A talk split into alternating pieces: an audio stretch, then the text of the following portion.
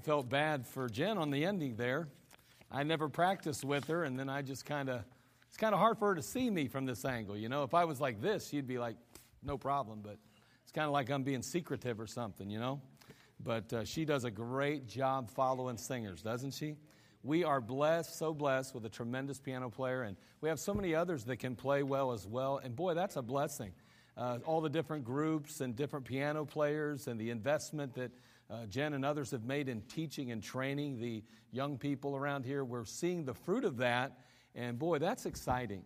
That's exciting because, you know, in most churches, you know, obviously it's an issue to find somebody that can play a piano. You know, we are blessed. God has brought people to us, and we have seen others growing in their abilities, and that's exciting. And uh, that stuff doesn't happen by chance. And so we appreciate all the effort that's put forth by each and every one of you, and I especially appreciate everything that Jen has done through our music program. And uh, boy, just makes us all sound better. You know, it really does. She makes us all sound better. And uh, boy, that's, that's appreciated. We appreciate you, Jen. Thank you. Well, let's go ahead and take our Bibles, turn over to Second Chronicles chapter 15. Second Chronicles chapter 15. We're going to begin a new series tonight. It's going to be called How to Find, excuse me, no, that's wrong. That's the lesson tonight. Secrets of Successful Living. We're going to talk about successful living, how to have a successful life, if you will. Some just, they're not really secrets, but just, uh, I like that S thing, you know, all those S's getting in there. Secrets of successful living. And so we're going to go ahead and consider that. We're going to talk tonight about how to find the true God. If you're going to have a successful Christian life, then you have to be able to find the true living God. And so we're going to talk a little bit about that. We're going to begin in Second Chronicles, chapter 15 and verse 1. We're going to read through verse 6 tonight. Second Chronicles chapter 15. And the Spirit of God came upon Azariah, the son of Oded. And he went out to meet Asa and said unto him, Hear ye me, Asa, and all Judah and Benjamin. The Lord is with you while ye be with him. And if ye seek him, he will be found of you. But if ye forsake him, he will forsake you. Now, for a long season, Israel hath been without the true God, and without a teaching priest, and without law. But when they in their trouble did turn unto the Lord God of Israel, and sought him, he was found of them. And in those times there was no peace to him that went out, nor to him that came in, but great vexations were upon all the inhabitants of the countries, and nation was destroyed of nation, and city of city, for God did vex them with the advers- ad- adversity, with, adver- with all adversity, excuse me. Now, in this series that we're going to address and talk about, we're going to consider some secrets of successful living. And um, no one can really live a successful life without knowing the Lord. Again, it's um, amazing how we have somehow convinced ourselves that we can do with a little bit of God or just enough of God. But in reality, we need Him. We need Him as we rise. We need Him as we live. We need Him as we go to sleep at night. We need Him during the evening and at night as well. We need God all the time in our lives. And if we truly want to live a successful Christian life, then we're going to need Him constantly and continually. So, how do we find the true God? Well, again, the subject is found in 2 Chronicles 15 here, and we're going to really focus in on verses 3 and 4 when it comes to this issue. But there's only one God and one Father of our Lord Jesus Christ, and it's important that we understand that. In 2 Corinthians 1 3, the Bible says, Blessed be God, even the Father of our Lord Jesus Christ, the Father of mercies, the God of all comfort. And it goes on, we, we realize here that the greatest blessing that any one of us can possibly experience in this life is to truly find Him. But if you've never been saved, you've never trusted Christ, you're missing out on the very best that God has for you. You really are. And I know it's a Wednesday night, And, and I would hope that for you, you're saying, Amen. You know, that's right. I appreciate that. And that's what I've experienced in my life. And I'm so happy and so glad that I came to the Lord. I hope that's your spirit and that's your attitude in the midst of it all. But that's not always the case. On the other hand, the greatest tragedy in life is to pass through without ever finding Him. Not only is it bad in this life, but it's obviously bad in the next as well. So, in our passage, we have a very brief description of one phase of Israel's history. But I believe that that phase of Israel's history describes untold millions others in the world today. And so we're going to take just a few moments and consider Israel, and in doing that, we want to learn how to find the true God. So let's take just a moment and do that. Before we start, let's pray.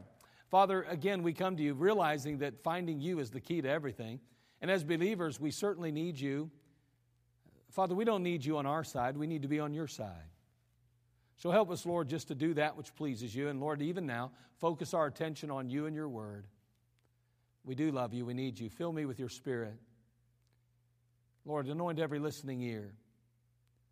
Tonight, Lord, may the service be special. May it not just be another Wednesday night. But may we leave here saying, Boy, it was good to be in the house of the Lord. We need you. We love you. We thank you. In Christ's name, amen. In 2 Chronicles 15:3, the Bible says, Now for a long season Israel hath been without the true God. First of all, we notice in the passage they were without the true God. It's talking about Israel here. Now, it's a little confusing in the passage because right off the bat, it seems to be dealing with Judah. But then, as he's talking about, and by the way, Judah has had this wonderful, wonderful victory. I mean, they, they've seen a million man army go down in flames because of God's assistance in their, their, their lives and in their nation. But then he goes back and he begins to talk about Israel a little bit. And he's trying to, I think, we're seeing a, a, sense of warning here. And God's trying to, to keep, be, be very careful with, with Judah. And he's saying, listen, Israel's really messed up. Israel's made some major dis- mistakes. Israel has failed to follow through on their walk and their relationship with me. And I'm telling you, it's cost them. It's been very, very uh, costly in that, in that regard. And so we see here that Israel, because we have a divided kingdom, remember? We have Judah and Israel now.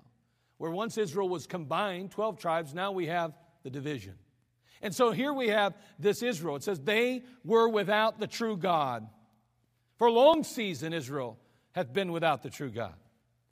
And again, a long season. That makes it sound like it's been a while, right? Well, if you go back to 1 Kings chapter 12, verses 28 through 30, we find out that whereupon the king took counsel and made two calves of gold and said unto them, It is too much for you to go up to Jerusalem. Behold, thy gods, O Israel, which brought thee up out of the land of Egypt.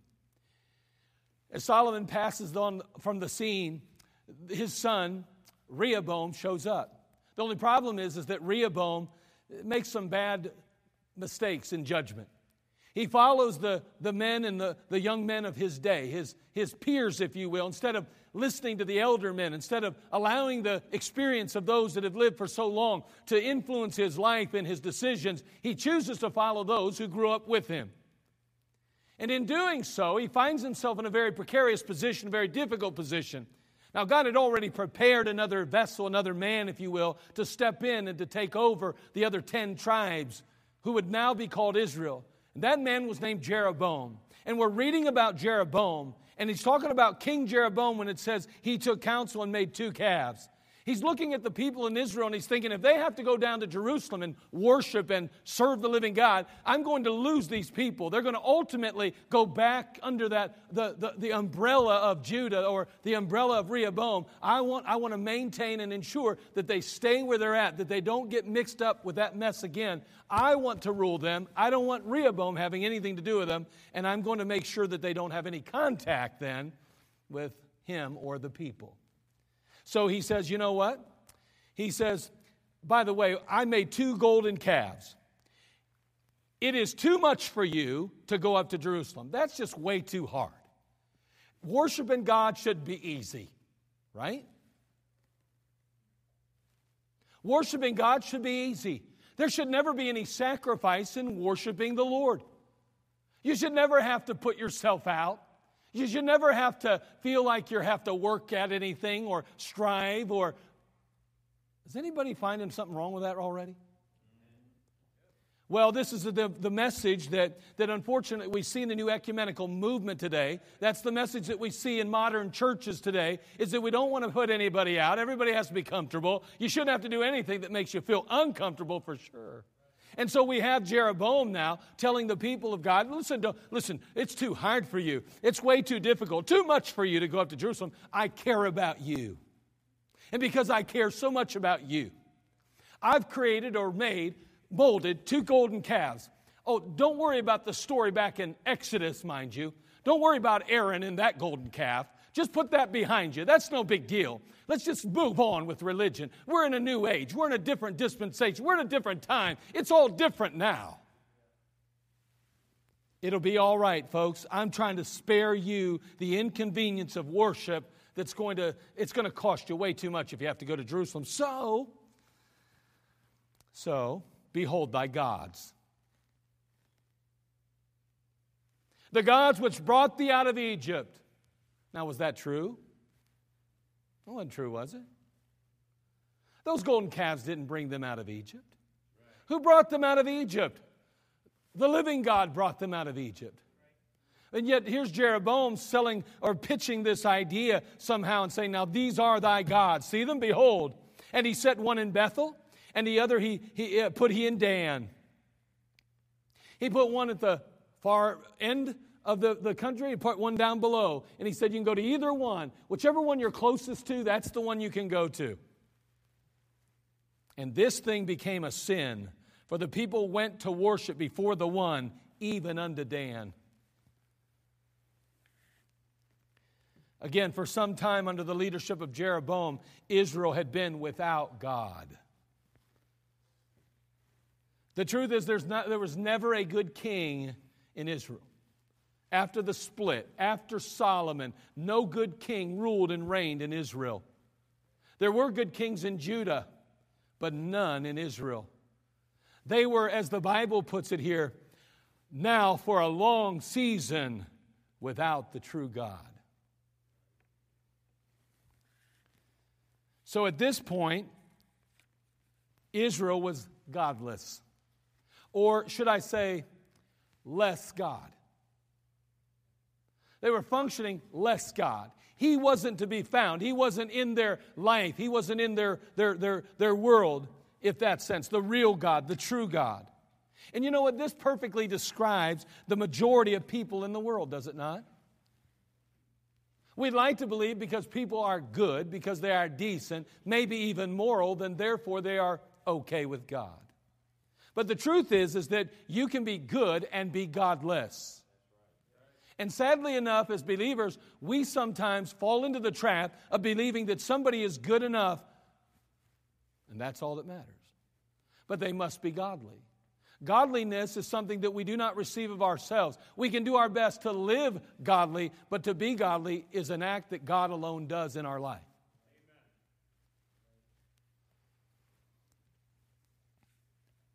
The Bible says in Ephesians 2:12 that at that time ye were without Christ, being aliens from the commonwealth of Israel and strangers from the covenant of promise, having no hope and without God in the world. He's talking now to the Gentiles, and the Apostle Paul is writing to the church at Ephesus, and he's pointing out to them that there was a point and a time in your life when ye were without Christ. That you, you had nothing to do with Israel and, and their prom, the promises that God had had for them, the covenants of promise. You virtually, as, as, as Gentiles, had no hope. Why? Because you were without God in the world. And may I say that somebody that is without God in the world is without hope. They're living without God, and the only time they even think about Him is in time of emergency. That's when God's welcome in my life. When things are going bad, when things have turned, the world's turned upside down, when the weight of the world's on my shoulders, now God can come and rescue me. And in many cases, that's how people treat God. And although Israel was godless, they still believed in the existence of God. And they benefited to some degree from his promises. So I want you to think about this and, and consider this important note here. We are not told in the passage that they were without a God. because everyone worships a God of some kind. The problem was they were without the true God. See, the world has their gods. Every one of us are spiritual to a degree because we are created spiritual beings. It is not necessarily that they do not have a God, they just do not have the true God. this brings us to a point that sometimes can seem somewhat um, abrasive. See, whether or not you and I want to admit it or not, whether or not we want to take a stand on this or not, whether or not we want to be viewed as being intolerant and, and, and, and, and, and unloving, the truth is there is still only one true God. See, it is a disservice when someone speaks to you about another God and you refer to them as though that God is equal with yours. See, that is blasphemous. There is only one true God, and it is the God that we serve, the Lord Jesus Christ, God in heaven, creator of all the universe. You say, Well, I don't want to offend no one, so I'm not going to tell them I would never do anything to offend them. And so, therefore, when they approach me about their God, I'll just be kind to them and I'll just agree with them. Well, that's fine. You know, you know, we all have our own way to get to heaven. We all believe our own way, and every way is just as good as the next. And your way is good, my way is good, everybody's way is good. My friend, that, that's a lie. You're lying to them. Because if you really believe what you say you believe, then you have to lie to say that to them. Now, I don't know about you, but last time I checked, lying is a sin. And so we have to be very careful that we do not agree with a fool in his folly. Because, see, if you say there is no God, and I'm talking about the true God, then you're a fool, according to the Bible. The Bible defines that. You say there is no God. Well, wait, how do we define that? So, someone has to say there is no God. Well, sports are a God to some people, so therefore they're not a fool. They have a God. Is that what the passage is referring to? No. It's talking about if you say there is no true God, He's the true God.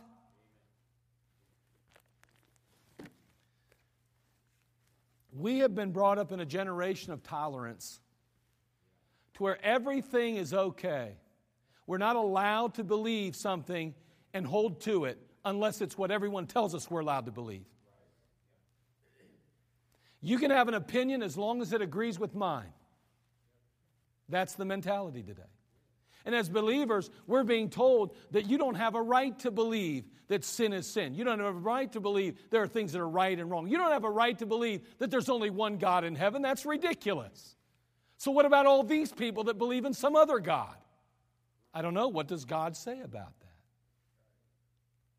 Again, I'm not talking about going out and creating discord. I'm not talking about trying to create chaos. I'm not even talking about confrontation all the time. We don't have to do that. God's Holy Spirit will do enough of that for us. If we go out with the truth, God, the Lord Jesus Christ, will bring the conviction. And if it requires us taking a stand, then let's take that stand. I think many times, if we're not careful, we could take a stand and do it in the wrong way.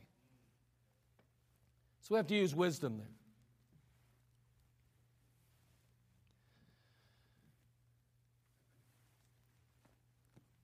So these words in verse 3 of the passage, they describe many people. For a long season, they were without the true God. I don't know. Let me just ask you. I'm kind of deviating off the script a little, but I wonder tonight.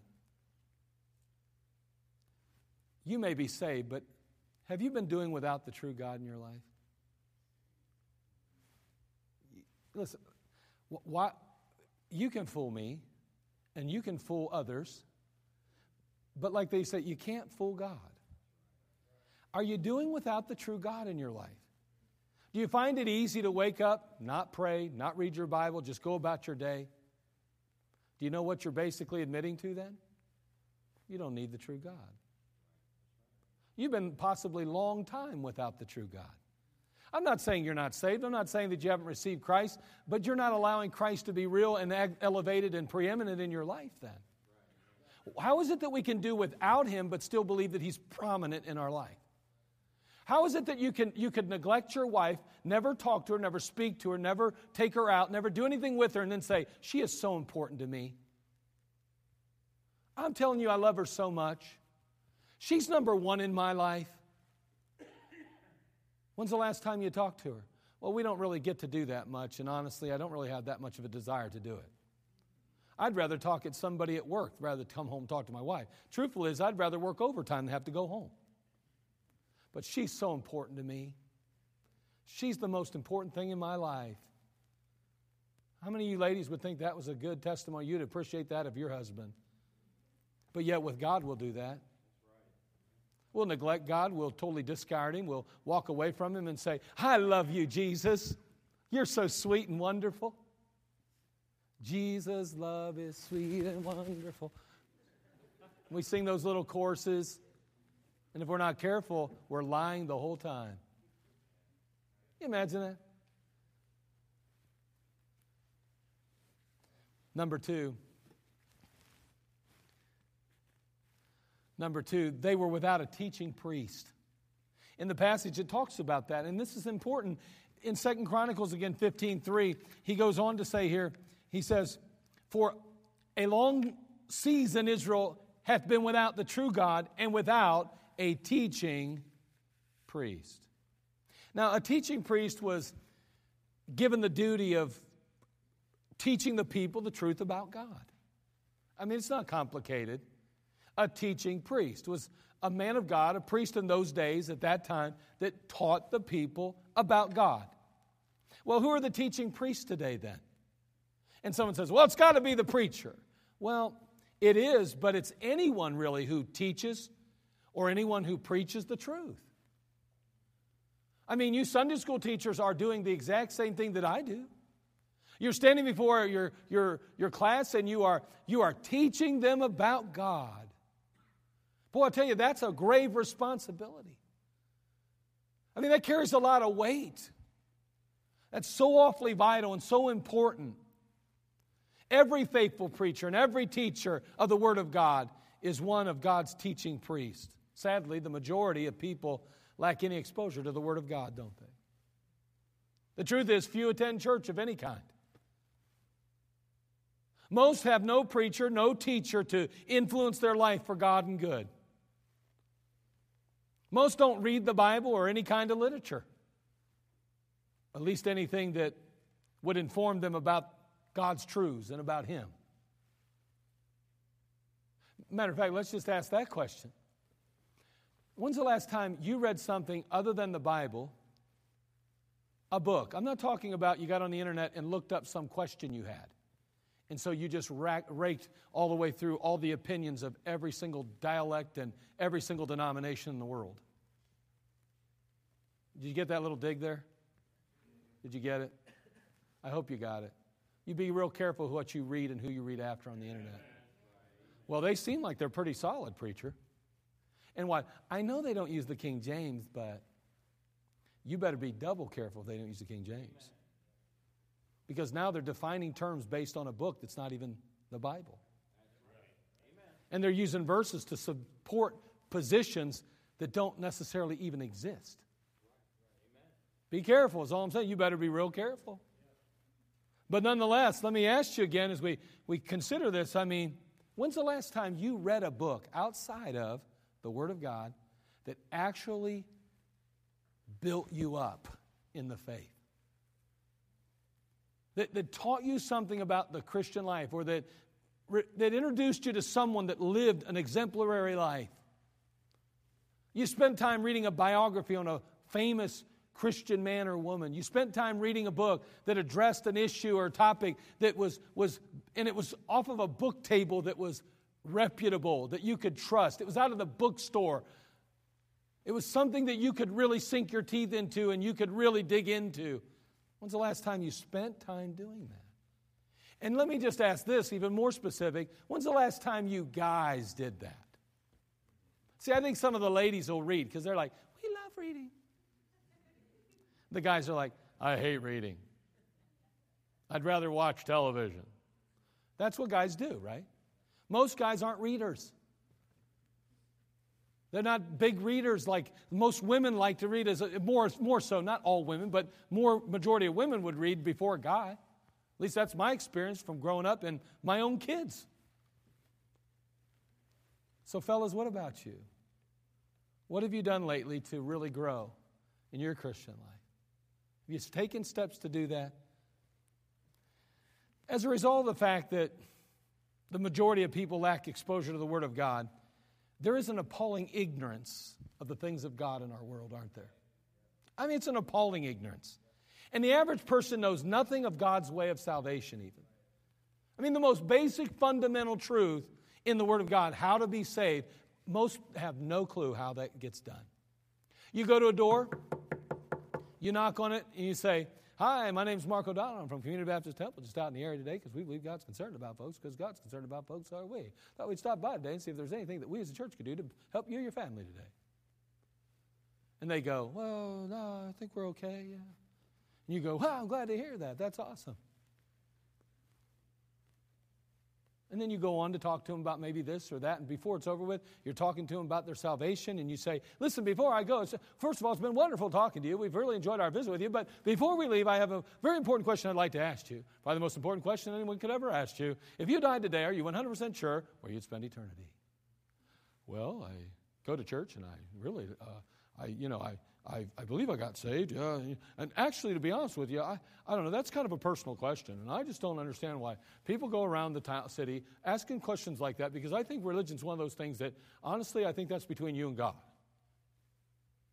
But I'm saved. You ever have people do that to you? But I'm saved. I know I'm saved, but I just don't think you should be shoving it down people's throats. You ever had people do that at the door, kind of? That mentality? I'm always amazed at that, aren't you? Do you ever wonder when you walk away, I wonder if they're really saved? You ever think that? You shouldn't, right? But don't you think that? I mean, you're like, man, they got upset because I asked them whether or not they're going to heaven, but I'm saved, but I don't think. Oh. And, and you got to wonder, do they even know what salvation is? See, I believe that very few people really understand salvation. I'd be honest with you, I don't care what church you're from. You come and ask me if I know for sure if I'm dying and going to heaven, I'm going to say, Praise the Lord. I'm so glad somebody's asking that question. Man, it isn't like there isn't room for another church that's out there doing the work. And boy, I'm sure glad you came to my door because I've never had anybody do that.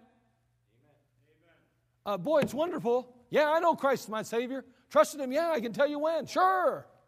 Man, let's talk about it. Let's give each other our testimonies. What about you? What happened with a good spirit?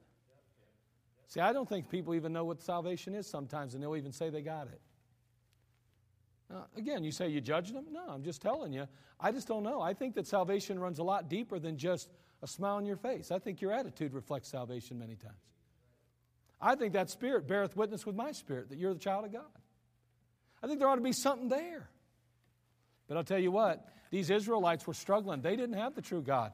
The Bible tells us now for a long season, Israel has been without the true God and without a teaching priest. They were, they were dwindling, they were falling by the wayside. They didn't even know what salvation was. They were missing out on the very fundamentals and the doctrines of the Word of God. And that was a problem.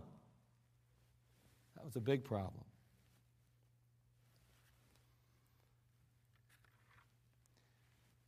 We know what salvation is, don't we?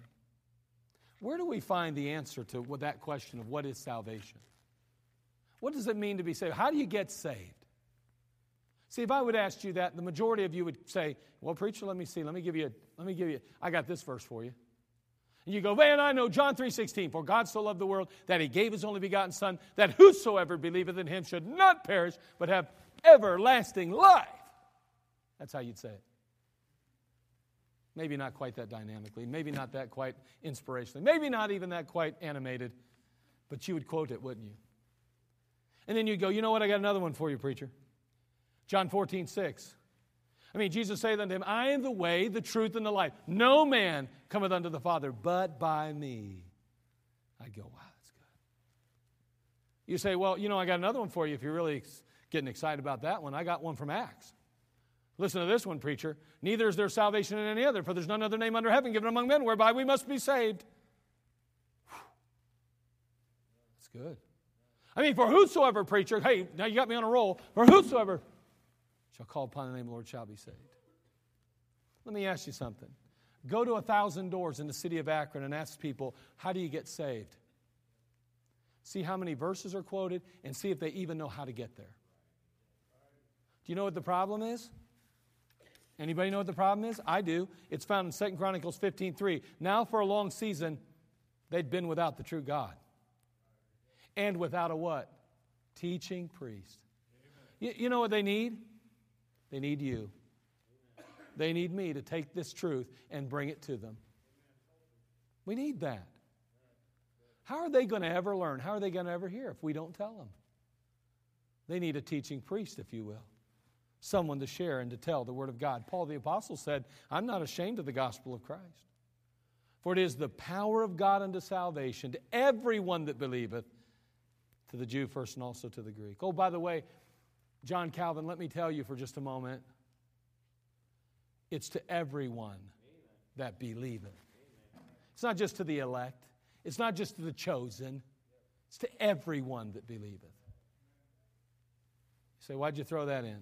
I just felt good about it. That's good stuff. Got all these Baptists running around these days acting like, first of all, there's no repentance, running around acting like there's, there's no real Israel running around anymore, that we've replaced them. And you got them all running around, running around trying to tell us today somehow that, that God's kind of the sovereign God that makes the decision who, and who doesn't go to heaven. Something wrong with that. Something wrong with that. So, right off the bat, how do you find the true God? Man, we're not even getting there yet. We're only two points into five. It's time to quit.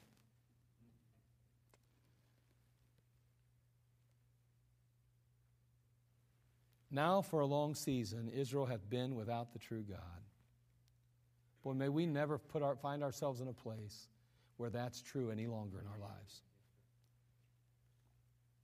And then they were without a teaching priest. No matter what you do in your life, stay in God's house. Surround yourself with the Word of God and allow preachers and don't, don't settle for a TV guy or a TV gal. Don't do that. Don't settle, just listen to somebody on the radio or get on the internet. No, you need your church. Be in God's house. Put yourself under the authority of a pastor and under teachers that can teach you the Word of God and encourage and help you. A teaching priest.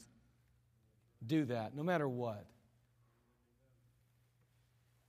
Boy, may God help us as we continue in our study and we learn this aspect. And as we move forward, we'll give you some practical things along the way in our series down the road, but we'll get through this one first. But boy, I tell you what, aren't you glad you're a Christian? It's a wonderful thing to be saved, amen? To know heaven's your home, that God's your Father, that you are settled and secure. What a wonderful thing to have Him living in you. Ah, boy, if we can really grasp that truth, how it will change our lives. And I think at times we do. We grasp that truth, and it does change our life. But then the world, if we're not careful, kind of just, I don't know, complicates things, doesn't it? And if we're not careful, we get overwhelmed with our circumstances and we lose sight of Him. May we not allow that to happen.